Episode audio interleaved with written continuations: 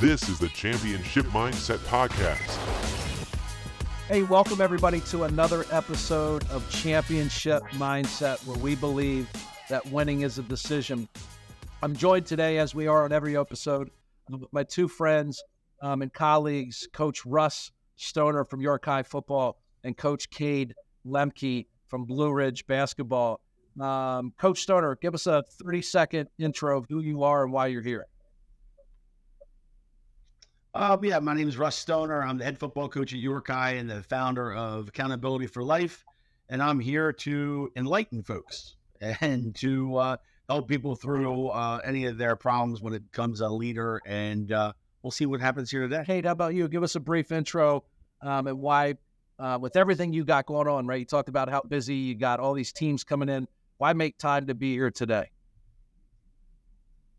Sure. This is uh, Kade Lemke from the Blue Ridge School down here in Virginia. I'm the, the basketball coach and have been coaching for uh, 30, 30 plus years. And this is uh, just an exciting opportunity to, you know, continue to, you know, mold young men, shape the next generation of student athletes, turn them into leaders that can then go on to be, you know, leaders in leaders in life. And so excited, to just keep it keep it rolling with you guys. I'm excited to have each of you here. Um, our last episode um, was super fun. I thought it was a, a, great message we were able to communicate, and we had a little bit of fun um, at the end. Um, my name's Eric Brewer.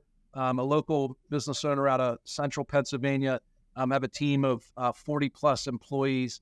Uh, we buy, invest, rent, and resell real estate. Um, I sort of uh, leaned into this and have come across Coach Stoner and Coach Kade through interaction uh, with my son. And I saw how each of these gentlemen in a window in time in my son's development as a student, as an athlete, had a positive impact on him. And then started paying closer attention to how each of these gentlemen had an impact on everybody that they work with. And um, I thought it was an opportunity for us to just expand our impact. Like I believe it's it's not doing our community justice if we only allow Coach Kade to impact the group of young men that come through his school each year. I think it's a, a disservice to York and our local community if Coach Stoner only has the opportunity to reach the folks that are part of AFL or are lucky enough to come through York High football. And part of my life's mission is to have a positive impact on people that I care about. And that has no boundaries really for me. Whether you live in Virginia, you live in Pennsylvania, you live in Maryland, or halfway across the world, um, I believe my life's purpose and God put me here to utilize my skill set to have a positive impact on as many people as possible. And this is a platform for the three of us to do that. So today we want to talk about um, this came up earlier this week when I was having a conversation with someone, and he's like, "Yeah, man, but you have this advantage, right? Like you've been doing this for a long time. You got these guys that have been on your team and your your your managers and your teammates and all this stuff for 10 years. I can't do any of that." And I said, "I think that's bullcrap. I think I could start tomorrow and quickly get back to where I am today if I hadn't started all over. And he said, How? And it was very thought provoking for me. Um, so as we, we we continue to to share our leadership journey and how to build a team, right? But we don't want to rebuild a team every year if we don't have to. So um, what we want to talk about today is if you were starting today from ground zero, if you had nothing, you lost your coaching staff, you lost facilities, you lost your team that you have currently and you had to start from zero, how would you start? Specifically, what position and why? So, Coach K, let's kick it off with you. If you had zero today, right? No, no players. You don't have a, a stretch four. You don't have, uh, you know, a dynamic scoring guard like you have now. You got nothing. Where are you going to start and why? Yeah, I think I think the first uh, the first part of the team would be um, you need a staff. You know, you need a coach that's going to you know whether it's one assistant or two or three, but you need you need someone who's ready to go you know to battle with you. If you were going to start start from scratch, I think of you know the um, the blessings that I've had in my coaching career uh, as a head coach. You know, has been able to assemble you know like minded uh, individuals who care about the players first, care about what they're trying to accomplish, and know that if you, you know, if you're a players first, you care about them other things will you know will fall into place. So I definitely say you know an associate coach or a top assistant or somebody who's ready to go to battle would be you know would be the first thing you know that comes to that comes to mind for me. And as I look back uh, my career and the the the moments when we've been able to impact the most lives um, have been when the staff is on the same page and everybody is has bought in to making things happen. So if I had a, a number one draft pick or a number one you know priority, it would be you know it would be the you know first that that Cool. staff for me. Um, Coach Stoner, about you? Where you start? Um, I'm gonna find a me, um, and and and I've actually been through this, so I'll, I'll never forget when I took the head coaching job at Spring Grove. You know, I spent I spent 16 years as an assistant with Brad Livingston at Central York, right? And when I got to Spring Grove, I was drowning, and it was, it was starting all over. I all of the guys that were on the staff at Central, I essentially brought to Central and I knew they weren't going to leave and come with me because they had a great thing going at Central. So I had to figure out what I was going to do. And I remember calling coach and saying, Man, where do I even start? And he goes, You have to find a you. He goes, You got to find someone that helped me the way you helped me, Russ. And and and really that's the that's the case, you know. And I I want people that don't know anything. Um, I want to teach them my philosophies and teach them how to work and teach them um you know like mindedness is is the right thing that is, is is right but i also like guys that will question a little bit you know and obviously we do when we do that uh, arguments or behind the closed doors we're, i mean we're always you know I, we, we have this thing on my staff that's about letting letting people out of their dogouts right because uh, you can get in my doghouse pretty easily and um I told him, I said, you got to make sure that someone is going to look at me at some point and say, hey, when are you going to let him out of your doghouse? So for me, you got to find to start a program, you got to, you have to have somebody in your corner that's going to do what you have done to get where you got, you know? And I don't think it's a bad, a bad decision to have a great partner in your wife uh, or your significant other, because if you don't have that understanding with your significant other, you have no chance of being successful as a coach. Um, and then you just build it from. So I got to Spring Grove. I literally started the Spring Grove program and started that process with. There wasn't one guy on that staff that had varsity experience. I had youth coaches and junior high coaches, and then those guys. We ended up having four of those guys follow me to York High, and now I'm kind of in that same situation. I had three of my coaches retire at the end of the season last year.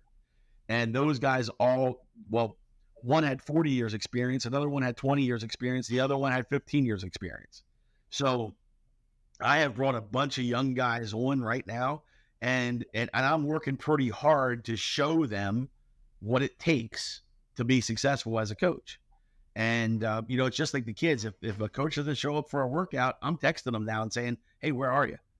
Because you have to have that buy-in from your coaching staff if you're going to think you're going to have a buy-in from your players at the high school level. I'm glad And- I elect Russ, that when you say because when you first said, in my interpretation, is find another me, and this kind of gets into the second question is from a skill set or characteristic position, I don't want to hire another me, right? I don't want to have two people with the exact same skill set because I acknowledge that I have weaknesses, right? Whether it's a coach or a businessman, a parent, a, whatever the case might be, nobody's perfect, right? And where I may be very good at like innovation and leadership and culture, I absolutely suck at details, right? I'm I'm horribly unorganized, right? So when I, for me, when I get a coach, and I love what you said, right? It's a me, but a, a you to Brad Livingston was a number two.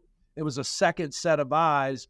It was probably a skill set that he saw in you that resembled him, but you probably had a very different skill set or a focus or a way of communicating. And I think for me, if I were to start, I would find someone that shared the same set of values that I had, but had a different skill set, right? Because here, here's what I find. Russ, when you say if you split the football field in two, and then Kade, I'm going to ask you the same thing, and there's offense and defense, specialty. If you're just great and, and and you only had to coach one side of that football team, which side would you want to coach for the rest of your life? Yeah, for me, uh, for me, um, you know that's funny because I started off all defense, and when I became head coach, I went more offense. Um, I would tell you, my guys would probably tell you I now went to the the sissy side, and I'm doing more of the offensive stuff. Um, but but I I really uh, just this year I'm, I'm I got back into the defensive side a little bit more. So you know, in the world of football, if you can't stop somebody, you can't win, and and that's so that that would be where I would go. And you know, so so back to back to my point of being my, I'd hire a, a me. It's the work ethic piece, and for me, the value piece doesn't matter because somebody can have other values but once they get around and they see what we do, they all of a sudden something like it's amazing. Like I like literally I have Chaz Powell in my gym right now, right? Chaz is working out, waiting for our kids to get here. And Chaz and I sat down for two hours and he had this not a misconception of what we do, but he had a thought because of you know how York County is, Eric, right? And then all of a sudden after we were done, and then once he's seen how I operate and seen what we've done, I believe he'd tell you he's a better person because he's involved in our program. And it's and and not that I'm changing his values, but I think I've opened his eyes about what it takes in terms of work ethic and how to treat young men and and and how to be a be that leader that you have to be with with kids and um which then you know he's he's already he already has in a very short time made connections with our players that are going to be lifelong connections and this is his really his third year of ever coaching, but I would say it's his first year of ever coaching. And it's his first year of ever coaching because he's now understanding it's more than football. It's more than, and I'm sure coach thinks the same way. It's more than basketball. It's the, you know, I had a seminar last night, a recruiting seminar, and we talk about this a lot. It's about the person first. We got to get the person's mind right before anything can happen as an athlete. So that goes along with our coaches as well. Our coaches have to have the right mindset. And I don't care. It, it, we're all in high school coaching, and we only have so many paid coaches, and we don't make crap as coaches. But if you're a volunteer, it doesn't matter. You got to spend as much time as a paid coach. And I've been there. I've been a volunteer. And but if you want to be good at something, it doesn't matter if it's your wife's birthday. You got to look at your wife and say, "Honey, I know it's your birthday and we're going to celebrate, but I have a workout for two hours. As soon as that workout's over, we're going to do our thing. Once people start to understand that part, then they have a chance to be very, very successful. And that is my opinion. I would encourage you to, I don't think you change people's values. I think leadership is like alcohol.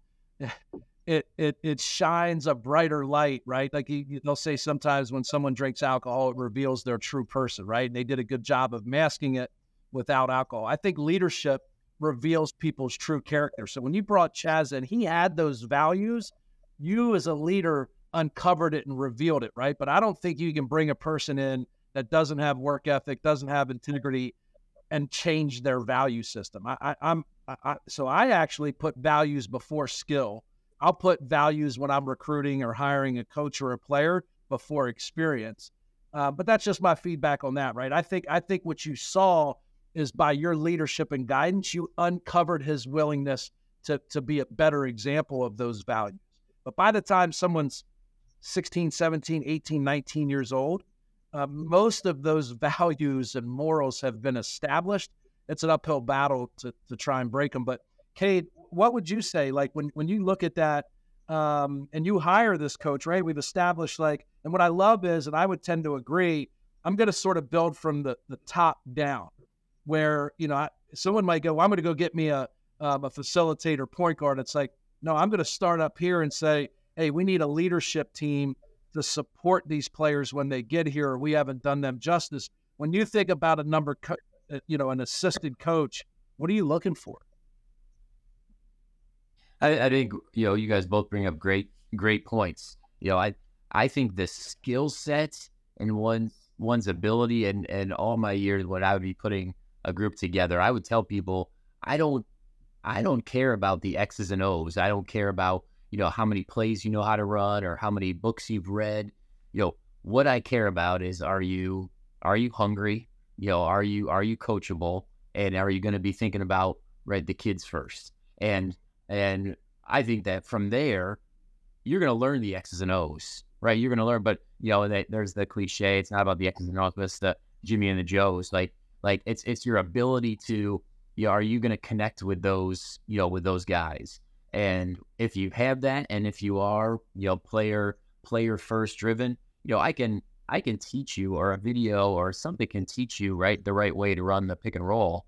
But are you going to be able to you know inspire that kid who just right uh, got an F on a test and he come he's coming to practice and he's thinking all about what mom or dad's going to say about you know that test grade when he gets home and you're trying to teach him the pick and roll it doesn't matter how well you teach him pick and roll but if you can't connect with that kid and get him to you know to digest and and put the put the schoolwork where it was and now focus on what's the present and having that making that happen it, it doesn't matter right? So it goes back to you know it's it's the guy you know or the gal whoever you're you're hiring you know do they are they willing to be coached? Are they ready to to come to work and make things make things happen? You know russ made a great point. If you ever take one of our coaches out if it's a paid coach or a volunteer and try to break down what they make per hour you know, I mean, they're not doing it for the money, right? And if they are doing it for the money, you're going to fight an uphill battle, right?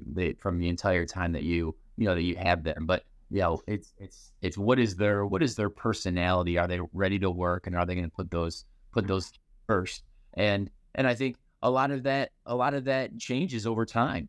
You know, you might you might have an assistant that for the first five or ten years, you know, they're they're unbelievable, but now they get married, now they have kids, now life changes have happened and you have to you know readjust you know and i've had you know coaches who have who have gotten to those points in their lives and they've been upfront you know and and said hey i can't i can't do this the same level as before.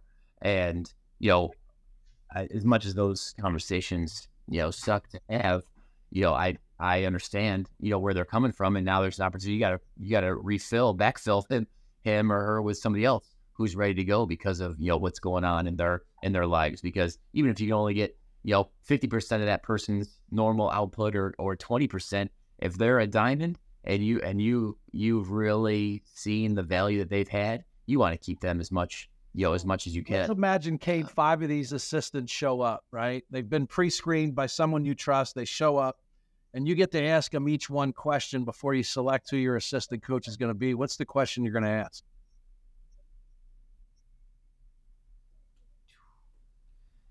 yeah, I, I, think I think I'm gonna I'm gonna put a put a situation in front of them, you know, and and and say, okay, you've got you know you've got a player who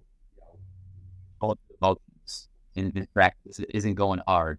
You know, what how are you going to approach that player and get the most you'll get the most out of them, right? Get them talking about it, a situation and what they would what they would do, and if they're and if they break it down and understand, you know, that the player, you know, could be going through something, what's going through their head, what's going through their heart right now, and how can I inspire them to, you know, to to get back to the present and work. You know, if they give that type of an answer and that where they can where they tell me that they care about the kid and that they understand that there's probably something going on, you know, with the kid. But give, know, give me a give me a ten words or less an example of the perfect answer. What would the perfect answer be? so, yeah, if a coach says, "Yo, he's pulling he's pulling Johnny aside and asking him, yo, hey, how's everyone going today?" Yo, and and, and you know, and and, it, and right really hits hits that kid and tries to find out mm-hmm. what's going on in that kid, and so that the kid knows and knows that he cares about him. Ding, ding, okay. ding, like that. What's the worst yo, possible answer you could give? Yeah, if he says, "Oh, I, I have to I have to show him the you know I have to show him how to the correct form and going and you know getting a wide stance on that screen and talking and right if it's all those those transactional you know transactional things that he thinks that that's what it's about. You know, it's something we, we have like sayings, like I'm sure you guys do around. We, we, I think one of the great parts about building a team is you create your own language, right?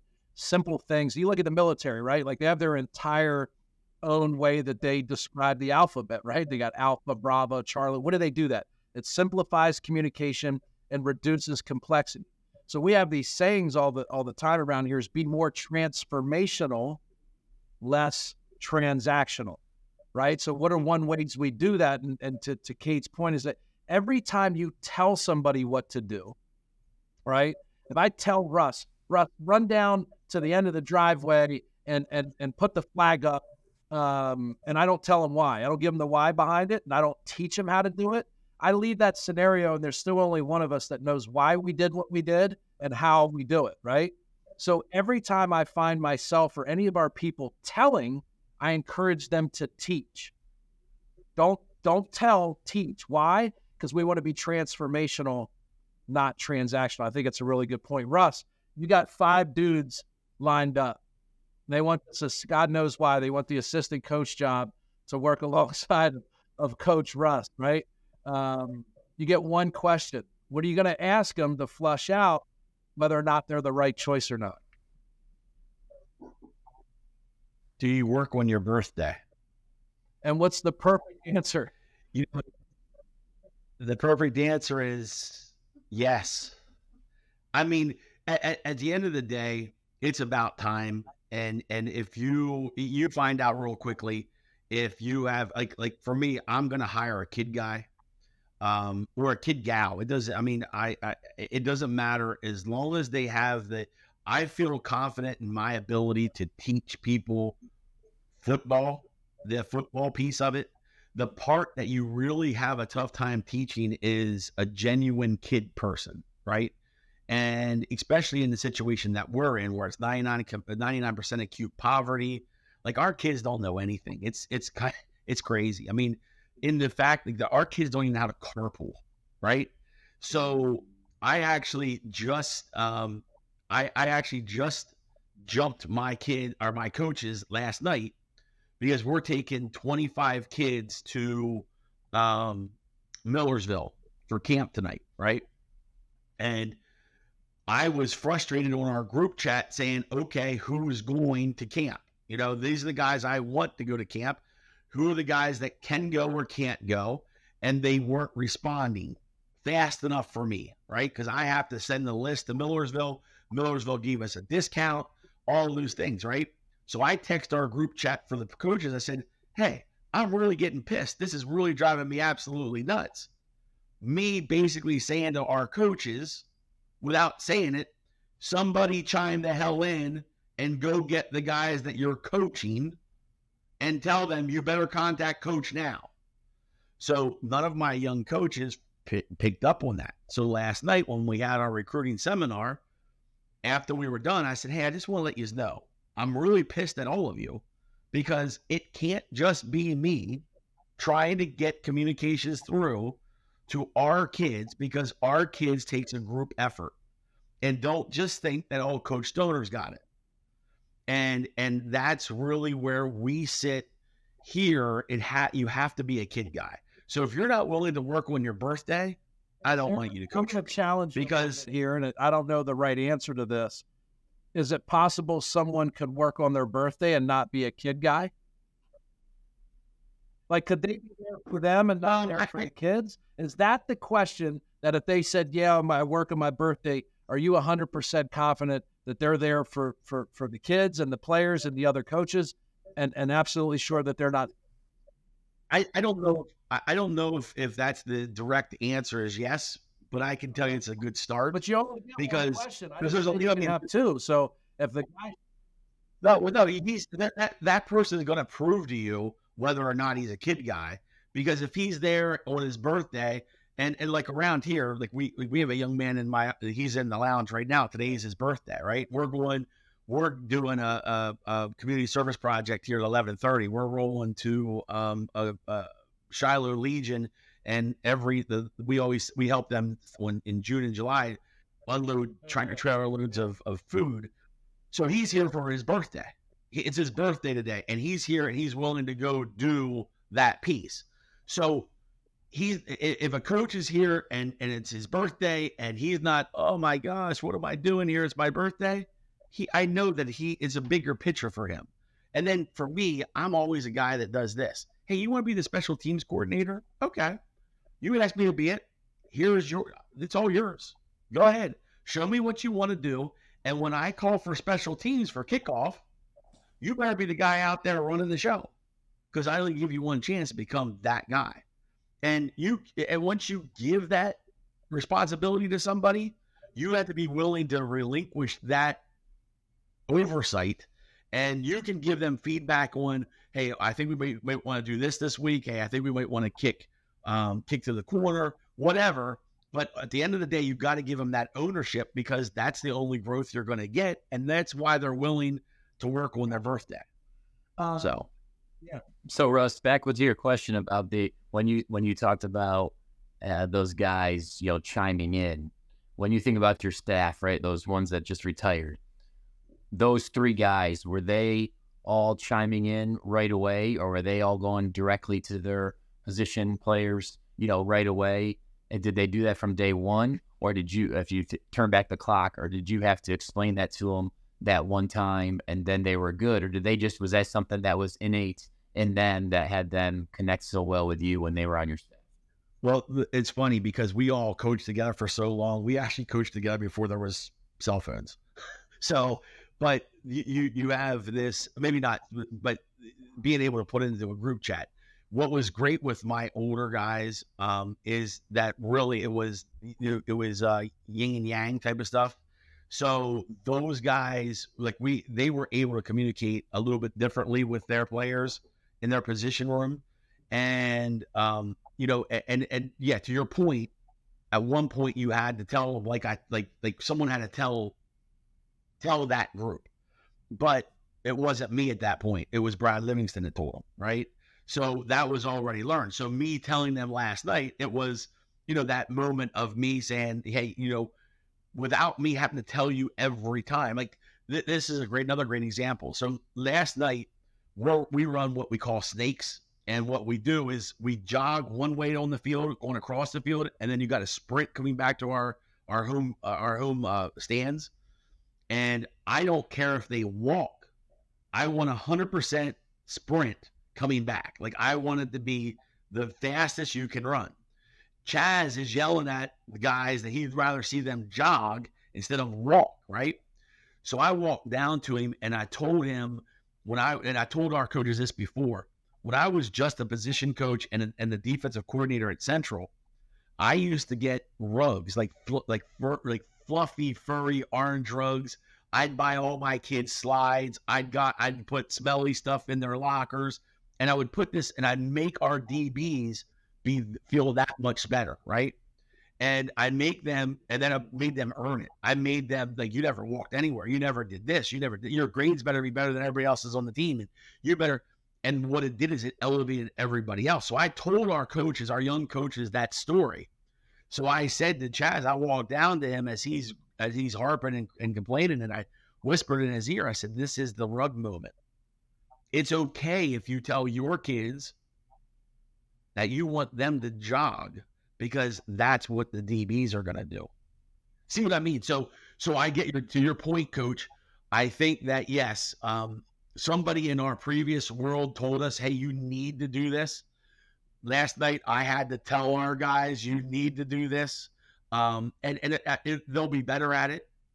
But it comes down to that whole, it's like anything else, it's communication, right? And that's what I told the parents last night that were here for the seminar. It's, it's always going to be about communication. And where you think you've done a good enough job as a as the head coach or the the business owner, it's always going to be, man, did I did I remember to tell that? Did did I really did I clearly state what I was saying?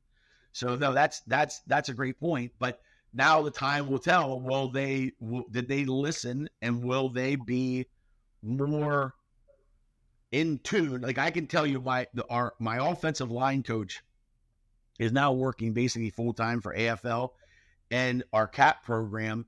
So he's our strength and conditioning coach. He has grown. I mean, I mean, I will tell you, he has grown 300% in the last three months because of the ownership that he has.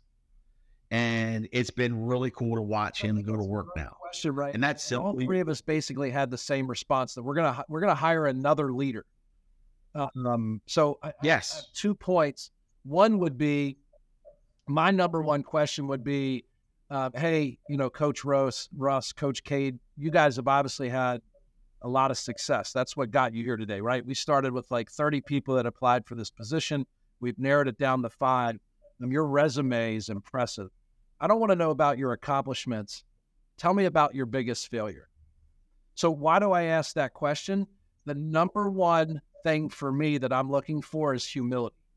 Humility for me means that I heard someone say, I want him to be coachable, right? I think that what Kade described in that interaction about, hey, let me see um, what's up with Johnny, right? That's about the kid. It's not about the coach, right? The coach would be, let me tell you how much I know. Your footwork should look like this. Here's the right way to run a pick and roll.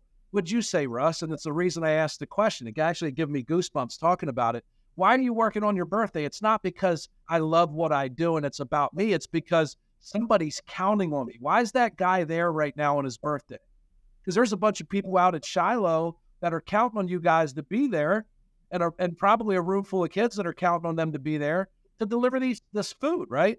So the number one question for me is I want to I want to find out if they're humble, because um, when someone's not humble, entitlement has a way of sneaking into your culture. It's one of the worst things that could ever happen. I deserve this. I deserve that. I should get the ball more often. My stats aren't what I want them to be. I don't know about you guys, but that's a cancer in an organization. Any of that language I just heard, right? If if you guys score a touchdown, Russ, and you ran the ball 13 times because that's what's the defense giving you, and your quarterback runs to the sidelines pissed off because he didn't get a chance to air it out, I'm I'm guessing that's a problem.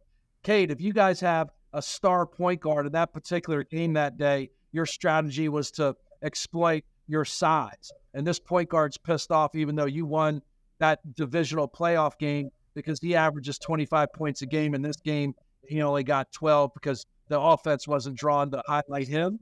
I'm assuming that's a problem, right? So for me, no, are they humble? right. Which means they're teachable.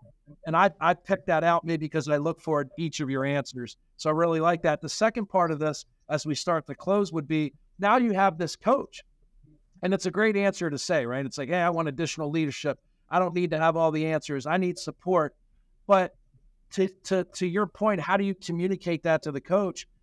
How do you take your number two and develop them? Because in my experience, if I'm going to hire an assistant coach or I'm going to hire a leader to work alongside of me, my job completely changes, right? As a head coach with no support or appreciation for an assistant, which I'm not saying that's right or wrong. Some guys want to be completely in charge, and we call it a genius with a thousand minions.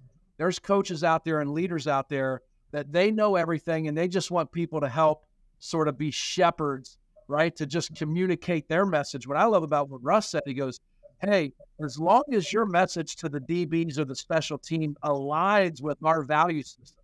When I hear say Russ just wants them to jog, my translation is that is give whatever you have.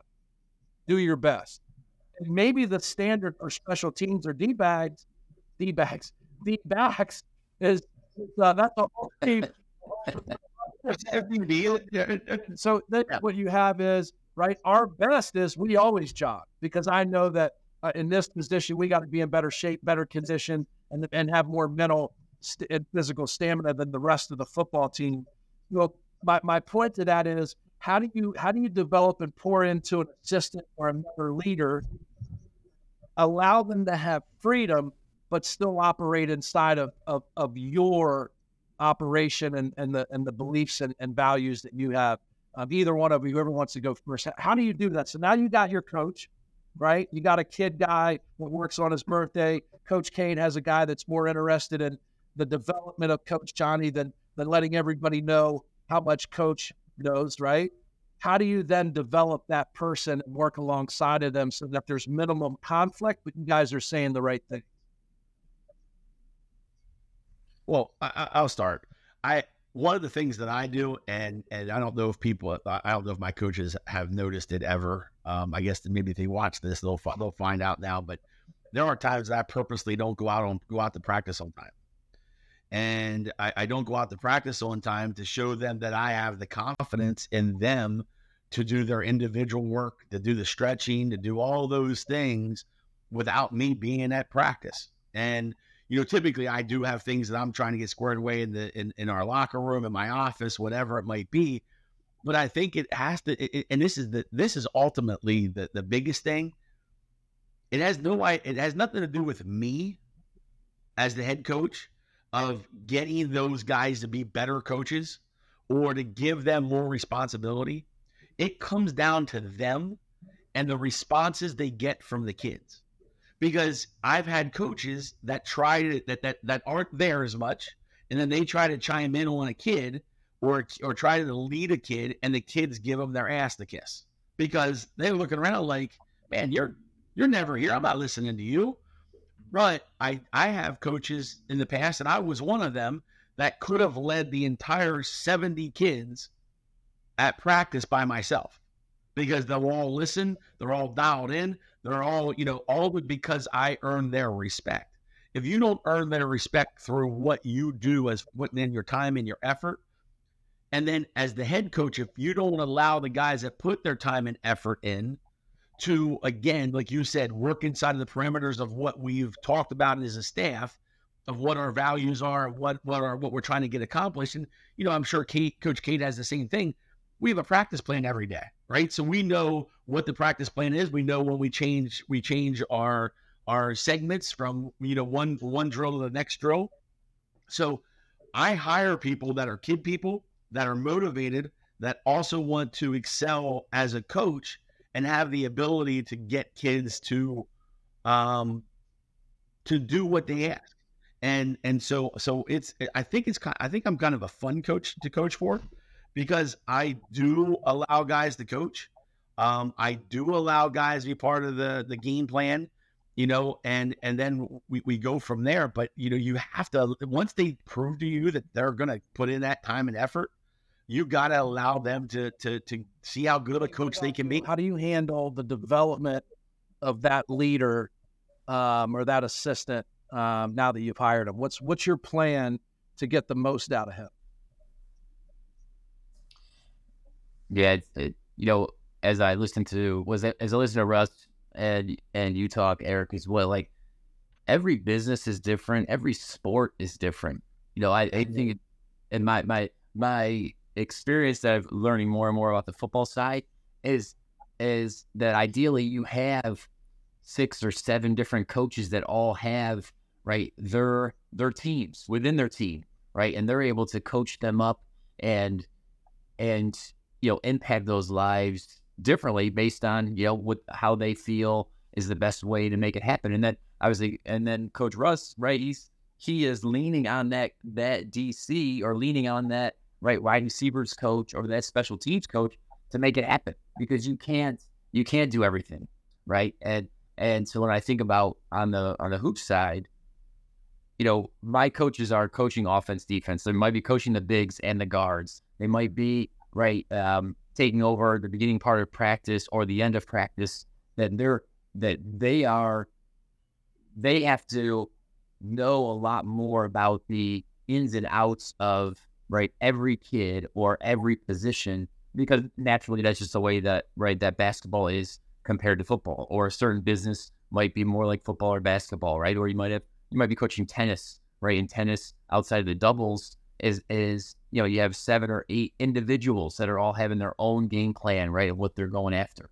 Um, so so my you know my coach is a big a big part of where they add value is a right uh, knowing what I'm what I'm thinking, right, whether that's um, chiming in on a group chat to Russ' point earlier, or I'm running late to practice and they're getting things right, getting things started, stretching or getting things started with the individual individual work.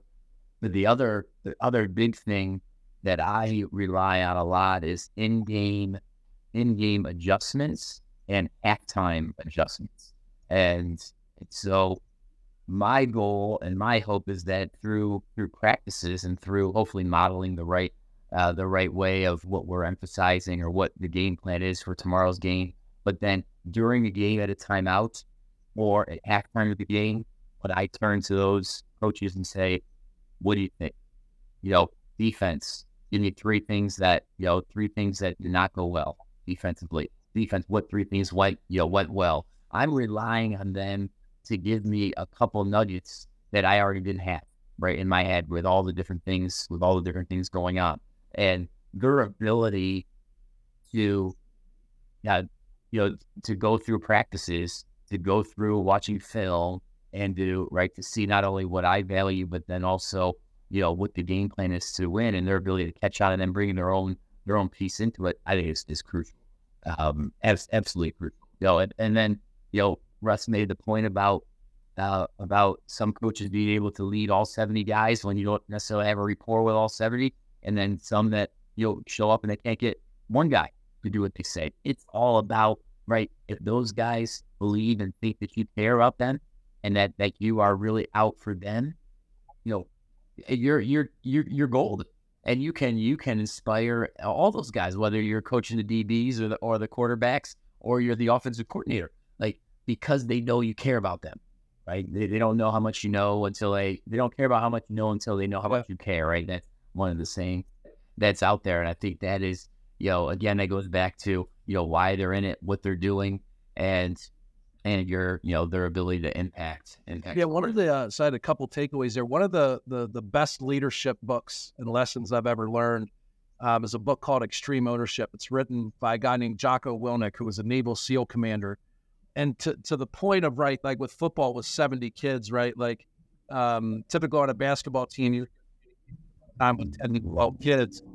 But what what Jocko says is that we reach a mental, a connection, or a physical capacity once we go above like six to eight people, right? So even though Russ can lead a group of say 70 people, it's never going to be as good as having seven coaches with the same type of connection and the same type of leadership ability lead lead 10 groups of seven right? It's just it, it, it can't happen. Um, so what we have to realize is that we create coaches inside of our team right? So like what you want to have like with football i think it's awesome how they've been able to take like defense and inside of defense you have defensive line right you have special teams you have defensive backs on basketball you have i see it all the time where I, i've seen cam go to practice and they break out guards and they work on guard stuff and they talk guard language. And then they they take the the the the bigs and they go down and they work on footwork in the post and they work on rebounding, they work on and they talk big language, right?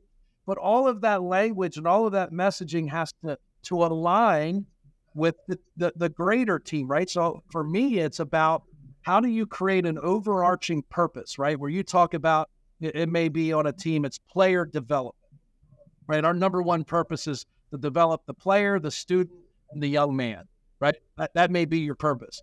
And then I think our job as the leader to take each of our coaches and say, now I want you to take that overarching purpose and I want you to have what we call a nested purpose by department or a nested purpose by by uh, small teams on the greater team, right? So like, how do you want to identify as a defensive team at Blue Ridge?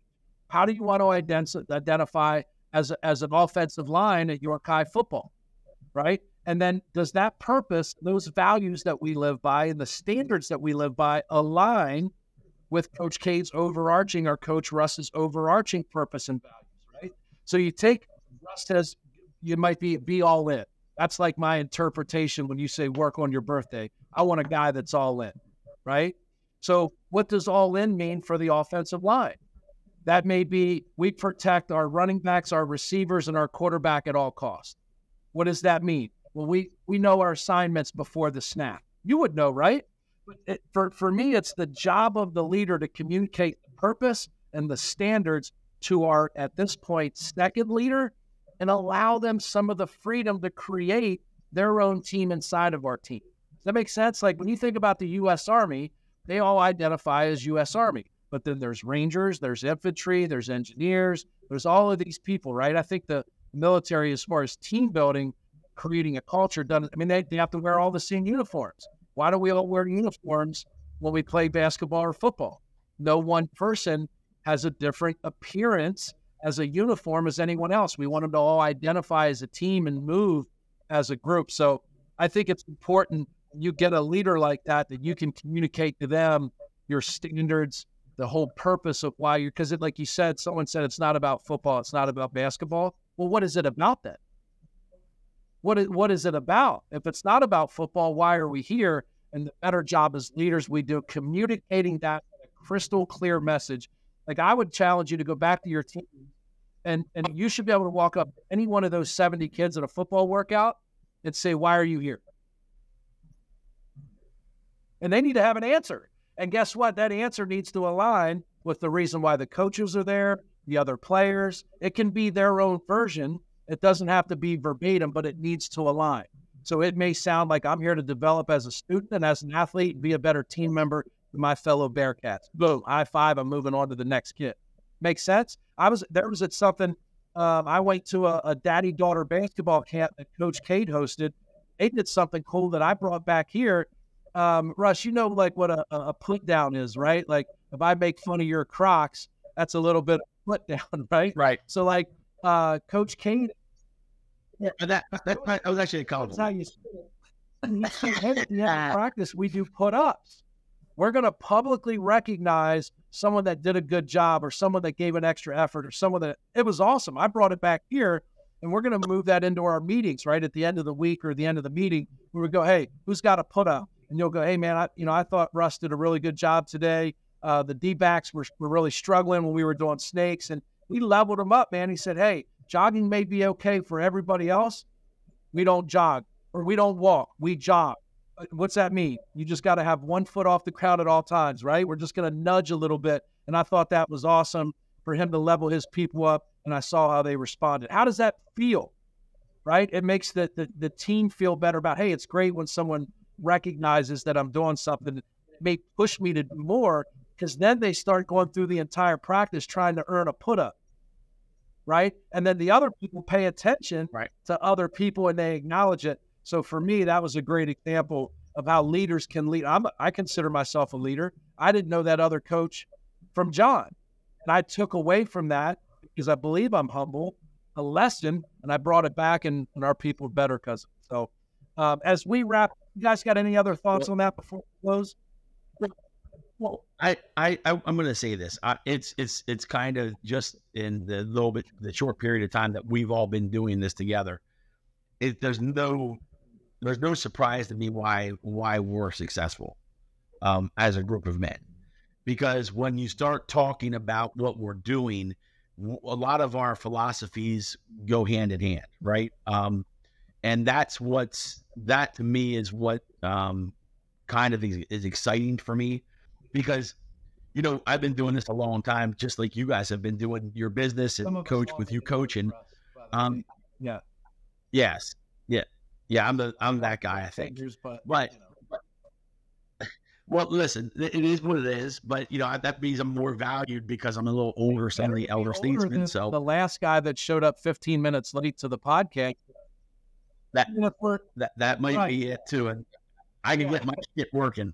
So, yeah, but but but but but but my but really, this is the thing. You you you always want to have a cosign, right? Like when you when you're doing something that we're like what we're doing, to hear what coach is doing in a basketball program, to hear what you do with your business, you you're you guys are all you both are successful. So to know that we're doing that, we have that same alignment is, is there's no secret why with us doing a podcast that's called championship mindset that it is the right three guys doing this podcast. And i'm just hopeful that people are going to listen to this and watch this and and and and understand that we're not trying to be we're, we are humble people right?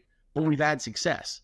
And it really not one of us talked today at all about how many houses you sold you you you, you sell you sell how many games you've won, coach, how many games I've won, any of those things. We talked about kids, like literally talked about kids. And and and I I want to make sure that that message is loud and clear and and that that that ultimately I think that if people listen to this and understand this is not about what level you play at, it's not that it doesn't matter of what sport you play. It's a matter of what and how you put yourself into those good situations. So I think it's a good. that's kind If of you go back to Right. the first question asked is why are you doing it? It's literally to get other people to to learn.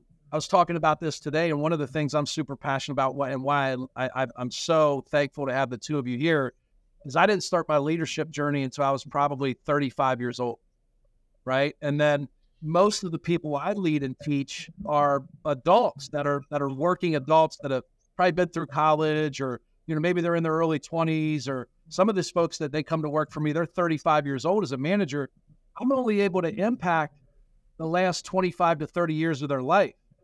The real purpose behind this for me and why it was so important for me to have you two is we have the ability now as a group with the, this platform to start that journey for people at the age of 15 14 16 17 18 so if if if we can trigger something in them that reveals to them how to be a better leader how to be a better follower how to be a better teammate at the age of 14 we've now impacted 70 years of their life it's there's a lot at stake. Where like I, I, did a presentation on this for a group of people I worked with a couple months ago, and it brought me to tears. And I, I and, and I don't think people realize what's at stake with leadership.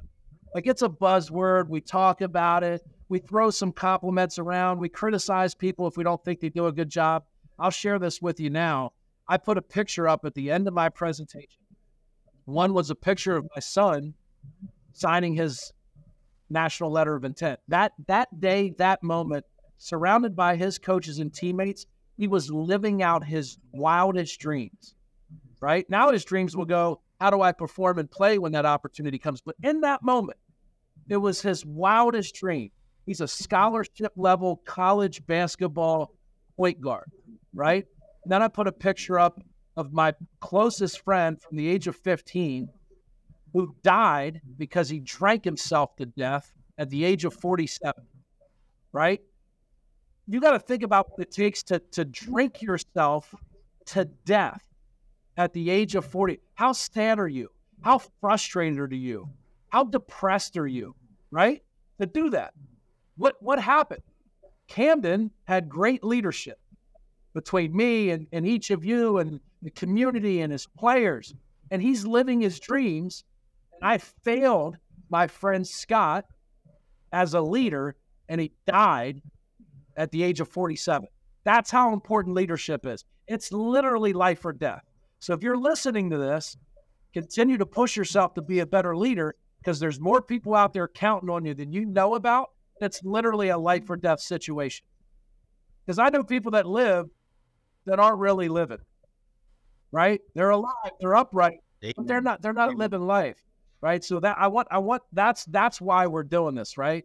At the end of this 45 minutes that we've talked, it's more clear to me now why we're doing it. It's literally a life or death situation, and it's not about us. This is a platform for us to develop other leaders. And the earlier we can communicate that message to a young man, I think the bigger impact we have. And then as they go on to be leaders at the age of 22 or 23 or 24, they're able to have a bigger impact for a longer period of time on the people that they lead. For me, that's crystal clear. I also wrote down something we do around here. They call them Ericisms. It's things that I say that people think are cute, funny, or somewhat like stupid. ABC. You guys ever heard of ABC? It's normally used in sales. Always be. I'm always be around here and around teams. You should always be co-signing, either co-signing and supporting your teammate, co signing or supporting our values and our standards, ABC always be co signing. That's the Ericism for the day. So I'll leave you with that. The last thing that we have, and it's a little bit of fun, we did. Oh, by the way, Kade, before you got here, in the spirit of leveling up our shoe game, I made a commitment to Coach Russ and his staff. There's now a much more fashionable, forward thinking, athletically engineered version of the Croc. It's called Kane Footwear.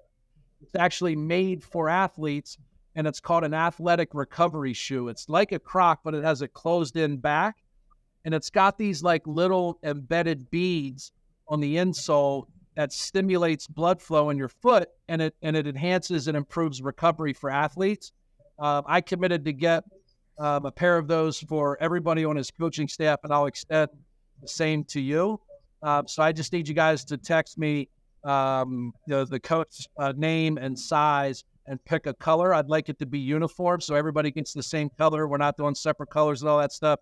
Um, they do have like school colors. I think Russ um, and Coach Mom found like a, a, navy blue with an orange, which is their perfect color. So we're going to level up our, our coaching footwear um, and our, our athletic recovery. And if we like that, it's generally accepted. Maybe we'll consider sponsoring and doing for the, the, the team as well. Um, but in the spirit of that, um, today I knew I couldn't make it about shoes because you guys would potentially come prepared and I wouldn't get authentic. I believe in undershirt.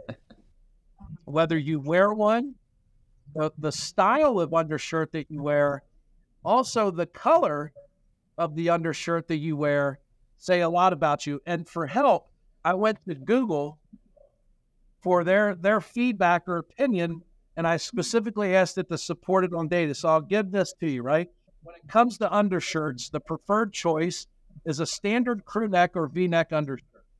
The crew neck is like the classic vanilla ice cream. I think we all know who may wear the classic vanilla ice cream shirt. The cats are already the body. It's timeless and versatile. The V neck, on the other hand, is like a dash of caramel sauce, adding a subtle touch of sophistication and a peekaboo effect for the discerning gentleman. Now, let's address the elephant in the room the color options of the shirt. Classic white, go to color. It suggests cleanliness and a fresh start to the day when we put it on. On the other hand, there's black, the mysterious and edgy choice. A black undershirt exudes a certain allure, like a secret agent taking on any challenge. It adds a touch of sophistication. Why are you smiling as you read a black undershirt on with darker outerwear, giving a sleek, put together appearance. Oh, and then there's gray. Let's talk about gray for a second, right? This leads us down a much different path. Gentlemen, if you dare to don a gray undershirt, you're embracing the inner mischief maker. Your potential as a mastermind, or dare I say, villain, even criminal. Gray is like the smoke that clouds the shadows. We're the tire of Wow. supervillains plotting world domination. All right? So there's one other thing. What if you don't wear an undershirt? The daring choice of going commando. It's like saying, I live on the edge and I don't care about sweat stains. Wearing no undershirt is like riding a roller coaster with no seatbelt.